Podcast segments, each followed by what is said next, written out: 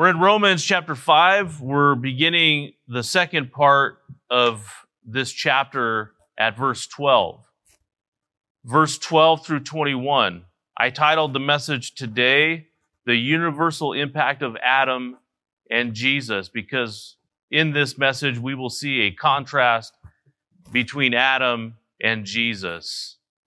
Now, we probably won't get through all the verses today. In fact, I know we won't we'll probably get through verse 12 as sort of an introduction to where we're headed with the Apostle Paul. It, it's so vast and it's so deep.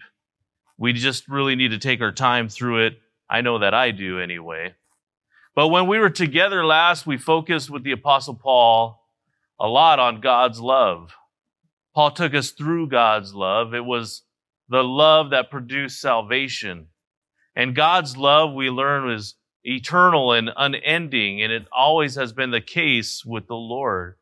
And our salvation, we've learned, is entirely of God and His love. And understanding that is very critical in the Christian walk because there are those who view God of the Old Testament as a God of wrath only. They don't look at Him as a God of love at all.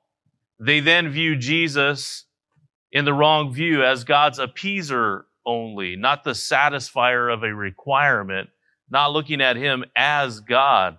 And this leaves us a perception that there is some type of conflict between God and Jesus, and that's just not the case.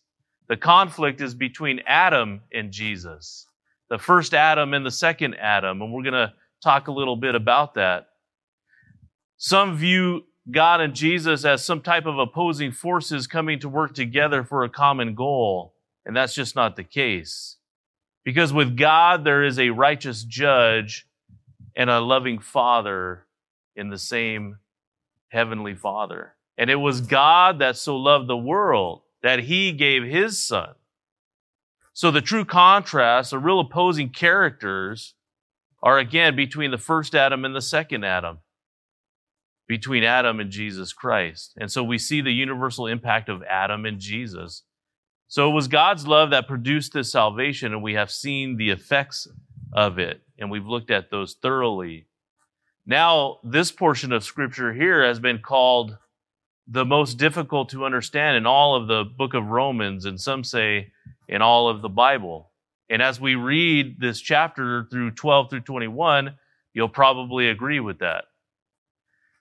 Now, some of the greatest theologians have had difficulty expounding on these verses here. What we're going to do is discuss the contrast here between Adam and Jesus and how sin entered the world through one man and then salvation came through one man. So the Apostle Paul has brought in some patriarchs of the faith already, all throughout in this letter. We've seen Abraham, we've seen David, we've seen Moses, and now Paul's going all the way back to the beginning to talk about Adam. Adam and original sin. Now, Paul has already addressed original sin back in chapter 1, yet he never mentions Adam.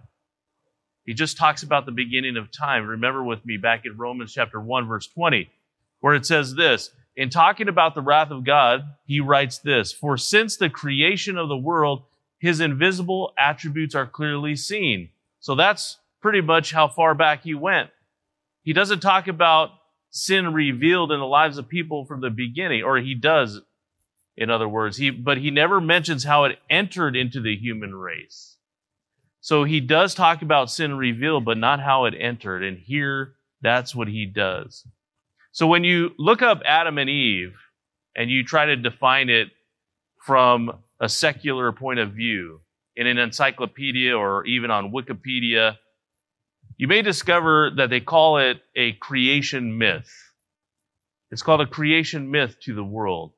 The world calls them stories or religious traditions, but it's no myth or story.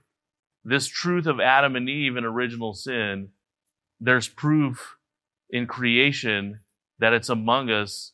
And what's the proof that it's true and that it's real? What is that truth? What proves it? What proves it is the reign of death. Death. It reigns over everything. That's what proves that this is historical truth. Because God said, if you do this, if you eat of this tree, you will die. And that instantly happened when Adam and Eve ate of the tree when they weren't supposed to. So that's how we know that creation is real. See, if we as humans, think about this now, we're constantly evolving and adapt and adapting. Our lives would not come to an end. They would be extending and extending and extending for eternity, correct? They would continue to go and go and go. But see, they do come to an end. It's not evolution, it's devolution. Not going forward productively, but getting worse progressively. We would have people living thousands of years here on earth up into eternity. They would be working their way that way rather than getting worse. But does that happen? It doesn't happen.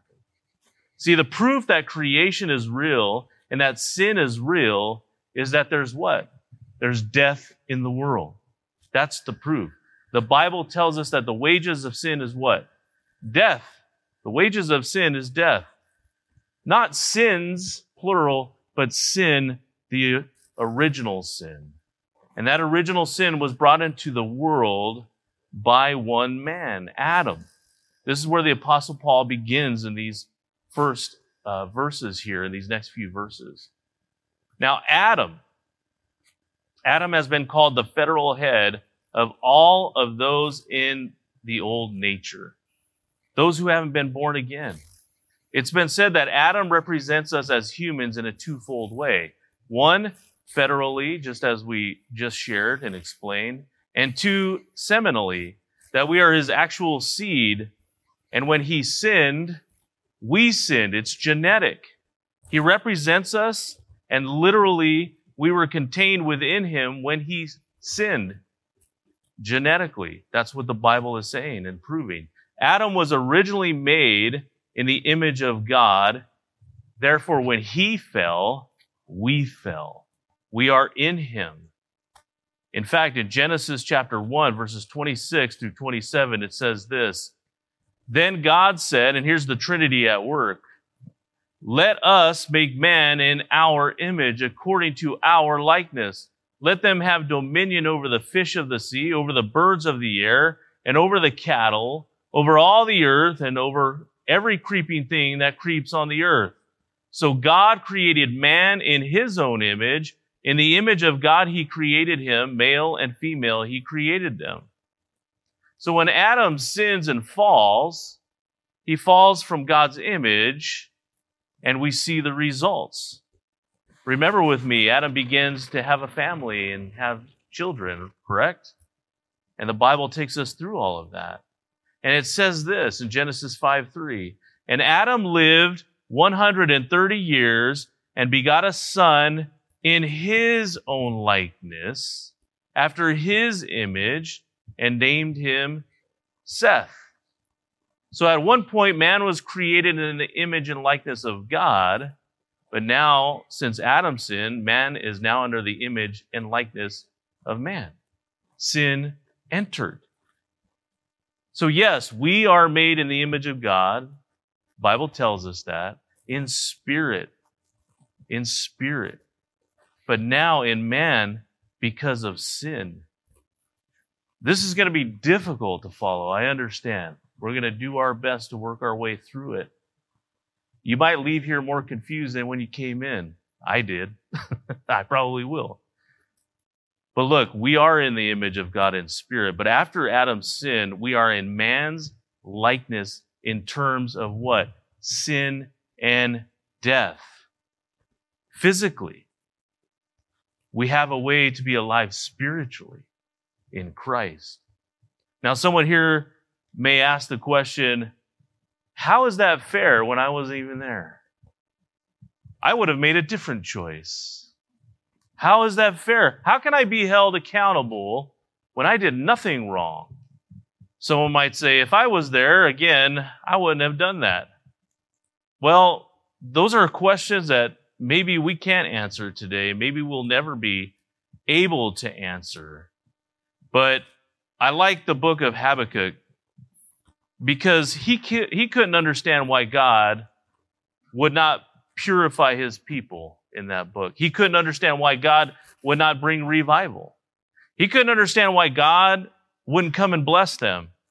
And then he couldn't understand God says he's going to do something for them. Instead of doing all that, he's going to destroy them. See, all these things that prophet was thinking. He couldn't understand why God wouldn't bless them, why he's coming to, to destroy them. So Habakkuk cannot understand anything that God is doing. He couldn't figure out why God is doing anything at all. So finally, he backs off and he just comes to God and he says, God, you're fair, you're just, you do no wrong, you don't make mistakes, you're in charge. And if nothing goes right, Lord, this is in chapter 3, he's saying all this, I'll rejoice in you and rejoice in the God of my salvation. I can't understand all of these concepts, God. But you know what? You're fair, you're just, you're in charge. In other words, what he is saying is this when you can't understand the things in your own human mind, you back off of the quicksand of your own understanding and get on the rock of the character of God and hold on to his truths. Why? Because we know God is just and God is wise and God is loving and he has a purpose for all of this. And we comfort ourselves in God's character when we do not understand. We have to do that. So now, do you remember the Ten Commandments to Moses? Do you know that that was not the first law ever given? It wasn't the first law ever given. The first law given was to Adam and Eve back in Genesis chapter 2. God told them very simply that if you eat of the tree of knowledge of good and evil, you will die. That's a command. See, remember, this is man in perfection on earth who inevitably sinned. Then came the lie of the devil in the form of what? A serpent. You remember that? Genesis 3 4. He comes to them and he says, Hey, you're not going to die. God just knows that you're going to be like him and he doesn't want that. So go ahead and eat. But see, we know that Adam and Eve did die. Not only spiritually, but eventually physically. As soon as they ate, it was all over. They became aware of everything. The plan for them was to live forever when they were created, but that changed. Something new is introduced. He tells them that from dust you came and dust you will return. Through the disobedient act of Adam, all mankind was impacted. And this is what the apostle Paul is pointing to here in these verses. Now, why is Paul pointing all of this out here? Because he's anticipating questions again. He is a what's been called a master at audience analysis. He understands who he's talking to. He's anticipating questions and what they are thinking. We've seen him do this throughout the book of the Roman church. It's like when I'm up here, I'm trying to anticipate certain questions because I can see expressions on people's faces. I know when they're understanding it. I know sometimes when they're not getting it, and I have to change what I just said. And that's how I read. He's reading these things. Now, what questions might they be asking? They might be asking, well, how is this all fair? How can one man's disobedience do all this damage? And in contrast, how can one man's obedience make it all better? How can God, how can God send Jesus to die on the cross for me and all I have to do is receive him? Don't I have to do something? Isn't there something I must do to earn salvation? You see where he's going with this argument? Brilliant. This guy is brilliant. Listen, it is easy for us to understand that we are no good and unworthy, isn't it? It's so easy to look at our lives and think, man, I, I don't add up. Why would he ever do that for me? We sin, and all of our faults all the time are ever before us, like the psalmist said. They're ever before me. They're, they're hard to forget. So it's difficult to see that someone like Christ would take it all away when we're unworthy. Oh man, this is his point. This is what he's going to get to. And he's showing a contrast here, and he does it amazingly. And so, what's the point in this contrast? That you did not ask for the sinful nature, but you have it. You had no choice. You're born into it. You also did not ask for salvation, but you can have it. And that is a choice. You have that choice. You did not re- do anything to receive this fallen nature. It was given to you and to me. But you do not have to do anything to earn salvation. Just receive it because it's been done for you. See, this is where he's headed. So Paul now draws an analogy between Adam and Christ. And I want to give that to you up front so that when we go through all these verses, you can kind of see where he's going with all of this. So he's drawing all this analogy and he positions Adam and Christ as God positions them. You see, God is concerned with only two men, Adam and Christ. Why? Because they both represent the human race in one way or another. Why? You're either in Adam, condemned, or you're in Christ, spared, saved. You're either cursed or you're spared. There's no middle ground. There's no purgatory. Again, this is arguably the most complex portion of Scripture. The simple part is this that you have Adam on one side representing all mankind, but he's relatable to us. Why? Because he's human. But then on the other side, you have Christ re- representing all of mankind, but he is fully man and also fully God. So when we get into these details of the impacts of each, that's when it becomes difficult in these verses. Now, there are some things we will understand again and many that we won't. The fact of the matter is, is that here on this earth, we are limited in our understanding and comprehension. We just are. That's the way of it. We do our best through prayer and study to understand things clearly. Yet we have to remember that there will be times when we cannot understand, and when we don't, there's one scripture that helps it all Deuteronomy 29 29, where it says, The secret things belong to the Lord our God. And sometimes as Christians, that's all we have to say. The secret things belong to the Lord our God. So in Adam, we understand for the most part what it is like to be in Him, cursed. We see ourselves very clearly. All in chapter one, if you go back in Romans chapter one, you can see your life right before you without Christ. The complications in these passages begin because of the magnitude of Jesus Christ's work on the cross. We just can't wrap our heads around what he has done for us the magnitude of God's love for us. That one man would do something for us that requires us to do nothing to earn it. These are the points here.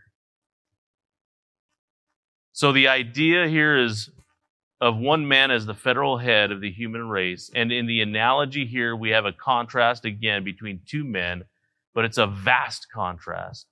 There is a comparison of the universal impacts of their lives that they had upon humanity and still do. And then Paul sums it all up in the grace of God and in Jesus Christ. So now let's get into these verses here. We're going to read verses 12 through 21, where it says this Therefore, just as through one man sin entered the world, and death through sin, and thus death spread to all men, because all sinned, for until the law, sin was in the world but sin is not imputed when there is no law. Nevertheless, death reigned from Adam to Moses, even over those who had not sinned according to the likeness of the transgression of Adam, who is a type of him who was to come. But the free gift is not like the offense. For if by the one man's offense many died, much more the grace of God and the gift by the grace of the one man, Jesus Christ, abounded to many. And the gift is not like that which came through the one who sinned. For the judgment which came from one offense resulted in condemnation. But the free gift which came from many offenses resulted in justification. For if by the one man's offense death reigned through the one, much more those who receive abundance of grace and the gift of righteousness will reign in the life through the one, Jesus Christ. Therefore, as though one man's offense, judgment came to all men, resulting in condemnation, even so through one man's righteous act, the free gift came to all men, resulting in justification of life. For as by one man's disobedience many were made sinners, so also by one man's obedience many will be made righteous. Moreover, the law entered that the offense might abound, but where sin abounded, grace abounded much more, so that as sin reigned in death, even so grace might reign through righteousness to eternal life through Jesus Christ our Lord. Did you get all that? Yeah. So we attempted already to warm our minds up to this subject and make it more palatable for us. That's why we went through all of what we've already gone through. And that concept begins here in verse 12.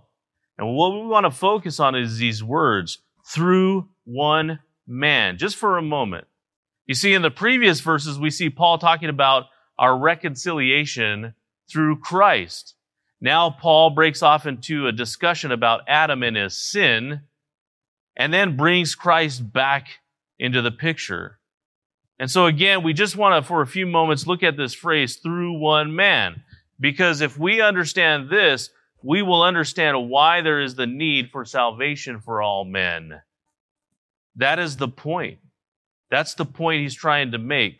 If we can get you to see what happened with one man Adam, we can get you to see the need for Christ. And we can use this as a tool for witnessing when we're out there discussing with people why we need Christ. We can use this as a tool. See, in verse 12 is, is really explaining the impacts Adam had on the entire human race. It tells us, what does it tell us? It tells us this how sin entered the world and the results of sin entering into the world.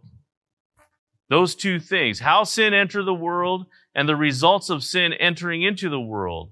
So sin entered the world. Notice that it says sin entered the world. And what does that imply? It implies that sin was already here. It was already established. It just entered now. That's what we want to look at through one man. See, sin entered through Adam, yet it didn't originate with Adam, did it? Where did it originate? It originated with Satan. It was in the rebellion and fall of Satan. You see, remember if, or if you remember, Satan was one of God's highest ranked angels. He's up there with Michael and Gabriel, these archangels. He's of that caliber. He has a preeminent place, or he did, over the holy angels. And now, Satan, he was not content with that. He wanted more. And then we have the fivefold I wills of Satan. In Isaiah chapter 14, verses 12 through 14, it tells us this How you are fallen from heaven, O Lucifer, son of the morning, how you are cut down to the ground, you who weaken the nations. For you have said in your heart, I will ascend into heaven. I will exalt my throne above the stars of God. I will also sit on the mount of the congregation on the farthest sides of the north. I will ascend above the heights of the clouds. I will be like the most high God. Those are the words of Satan. Satan led a rebellion with a third of the angels. And what was that original sin? It was pride. It was due to pride. He wanted to be equal with God. And that's impossible for any created creature to achieve. This is where hell comes in. Did you know hell was not made for you and I? It was not made for humans. That's not what hell was made for. It's not ever made for mankind. Hell was created for Satan and the fallen angels that joined the rebellion. Now, this is good for us to know so that when people ask us, why would God create a hell and send us there, we'll be able to tell them the truth of it. And what is that? Matthew 25, 41. It tells us who hell was created for. Then he, God, will also say to those on the left hand, Depart from me, you cursed, into the everlasting fire prepared for the devil and his angels. That's who it was prepared for. You see, God, in all of his wisdom and sovereign planning, has no way back for them. That's it for them. They're done. They've got no other choice. In that one act of disobedience, Adam, remember, enter, sin entered through Adam because he believed the law of Satan. Satan and his angels. There's no salvation. There's only a fixed reality of eternal hell. And so when sin entered through Adam, because he believed that lie of Satan, in that one act of disobedience, he joined in that rebellion of Satan. Are you following? And the punishment for joining that rebellion is eternity in hell without Christ. And through Adam, sin entered into the stream of the human race. It entered that stream. It poisoned the whole stream that we all drink out of because that's the only stream to drink out of. If anyone's sins are unforgiven through faith in Jesus Christ, they will join Satan and his angels in hell because they've joined the rebellion. You want to know what it'll be like in hell? Revelation provides us with that picture. Just one picture. Revelation 20:10. The devil who deceived them was cast into the lake of fire and brimstone where the beast and the false prophet are, and they will be tormented day and night forever and ever. Forever and ever. Satan is going to have more punishment because of all the deceit, all the lies. So sin, sin originated with Satan, but entered into the human race through one man. Now, what is the result of that sin entering into the world through this one man? The result is death. Thus, death spread to all men. That's what it says here in verse 12, both spiritually and physically. The immediate result of Adam's sin was spiritual death. Remember, back in the story, there was immediate separation from God. Where are you guys? And they were hiding, separated. God said that the moment that they ate from the tree, they would die. So he did die spiritually. But death then entered into the human race and spread again into this river of all mankind. Therefore, we are born severed from God in sin. Then you have this physical death. So it is a really a twofold death for all human beings. We're born spiritually dead and already dying because that's the end result if you carry it out. As soon as I'm born, as soon as a baby's born, the end is death. That's just the fact of life. That is part of the curse. Everyone and everything dies. That's what God said what would, would happen. See, again, this is proof that man is sinful. This is the proof that there is sin because there's death. So through Adam, as our federal head, his one act impacted us all. So what do I mean by that federal head? Well, look at it this way as an example. When the president of a country signs a bill into law, he's acting on behalf of all the citizens of that country. Yes? That's what's happening. Now, we as citizens may not like it. We may not want to follow it. Nevertheless, it's a law, whether we believe it's a law or not. It is a law, and it's put into effect. And if we're caught breaking that law, there is punishment. So here some might say that it was Eve that sinned, not Adam. It was the woman that you gave me. That's what we all say as men. It's the woman that you gave me, Lord. But that's true in a sense. But remember, he was created first and he was given this headship. So his sin is a representative act of over all of his posterity and everybody else in him is in sin as well. In other words, Adam, in God's view, is seen as acting for all of his descendants, of which we all are. Whether you believe that or not, that's the case. That's what happened, just like the law that's signed into, into law. Now, why go through all this? Why is this all important to understand? I don't know. I'm just talking. But there are those who will tell you that you're good. You're inherently good. You're a good person until you go bad. You're born good. That you're not born a sinner, but that you make the choice to sin and then you become a sinner. But that's heresy. That is not true. Because if you believe that, if you begin that way, it leads you to believe you don't need a savior.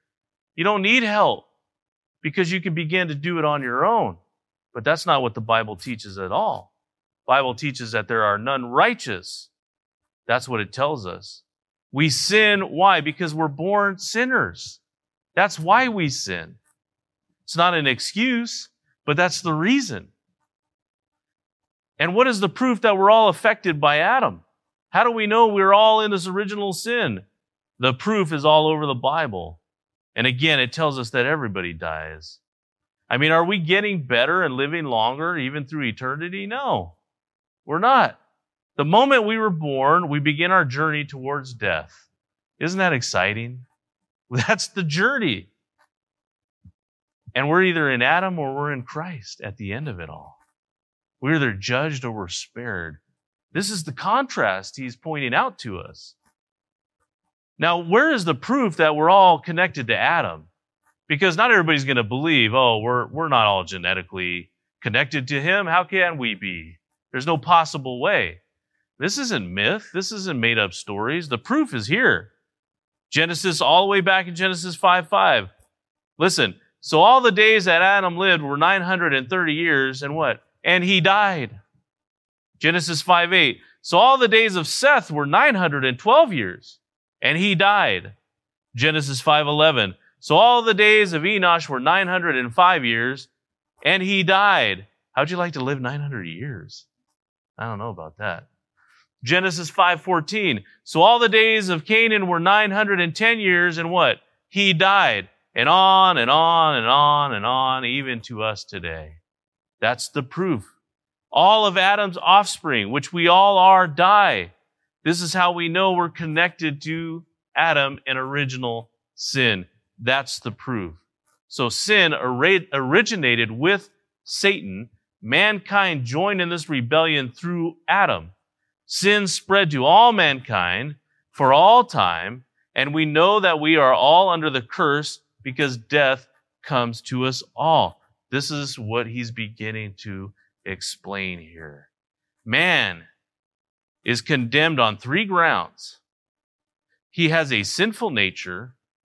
Adam's sin is imputed to him, and he is a sinner by practice. That's all of us. We, are, we have a sinful nature. Adam gave it to us, and we practice it. That's all of it. Yet, all of this, and God made a way through Jesus Christ, who is our federal head of salvation. And this, think about it, is the crowning guilt of all men. That what? That knowing that there is a way, but not taking it knowing there's provision made to escape eternity into hell that was never made for us, knowing this and still rejecting it, that's the ultimate sin that will not be forgiven. See, the Lord sees us in either Adam or in his son Jesus Christ as our Lord and Savior. That's how he sees us.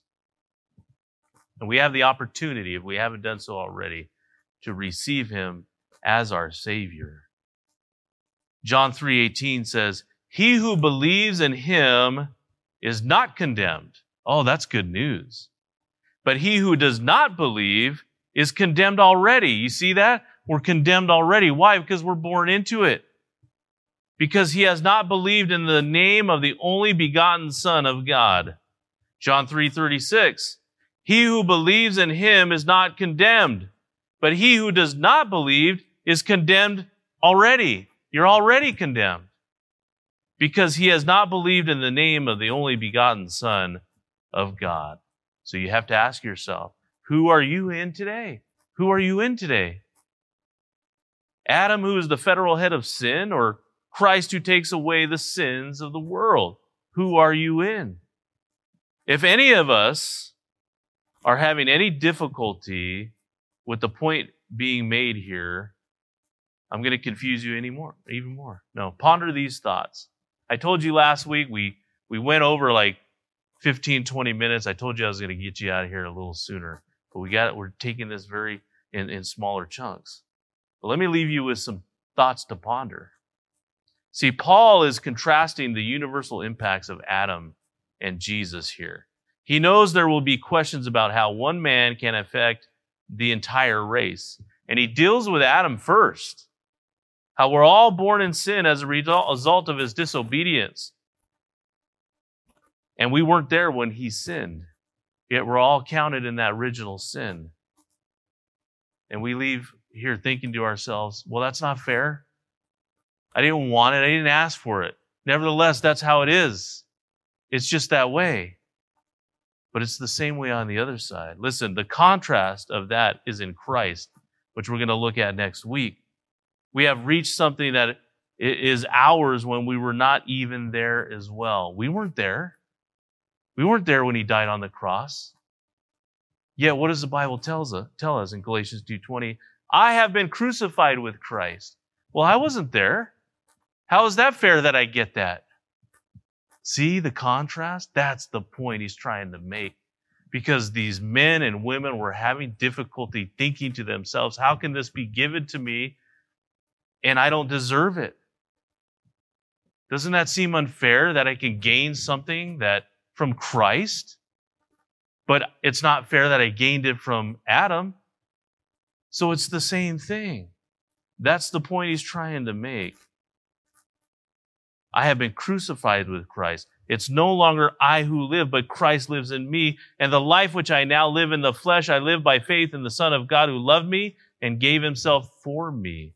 You see, as a Christian, again, we were not there when Christ died. I was not literally crucified, but because I believe that stream of salvation is what? Given to me. I drank from the river of life. I drank from the river of death. It wasn't fair that I got all that. Is it fair that Christ died for me? No, but he did. And I can gain that salvation if I believe. You want to know that great part about this salvation? Death is imputed to me, but Christ was able to override that through his death. But listen to this. Now in Christ, life is given to me eternally. And guess what? Nothing can override that. That's where he's going to get to in these verses. That's what we've begun to prepare our minds to when we get into this section. That's the introduction. You're either in Christ or you're not. And today, if you're not, you have the opportunity to be just asking Him and just believing where you're at. That's all you need to do. And if you are in Christ, just know this once you've drank, drank from that river, it can never be taken away. Oh, what a great salvation we have. Paul, so brilliant, activated, this brilliant mind, activated with the Spirit of Christ. Amazing, this guy. Let's pray. Father, we thank you so much, Lord, for your word, for this time that you've given to us. And as we work through these truths, Lord, that are just beyond us, Father. I know they're beyond me, Lord. I pray that you help us, Father, on this path, little by little, Lord, taking these little steps, Father, on this great path, Lord, to remember the joy that we have in you, that it can never be taken away once we have received it, Lord. We were born in sin, sinners. You overrode that through your death. And when we have you, we've been crucified with you. And now we have eternal life in you. We pray for those, Lord, who don't know you. It is our desire, it is our heart that they would accept you into their life, Lord, that they might have what we have. And Lord, help us to walk in this joy today, Lord, knowing, Father, where we are going to end up. What a blessing, Lord. We praise and thank you now. In Jesus' name, we all said, Amen. Let's all stand and we'll have one more song.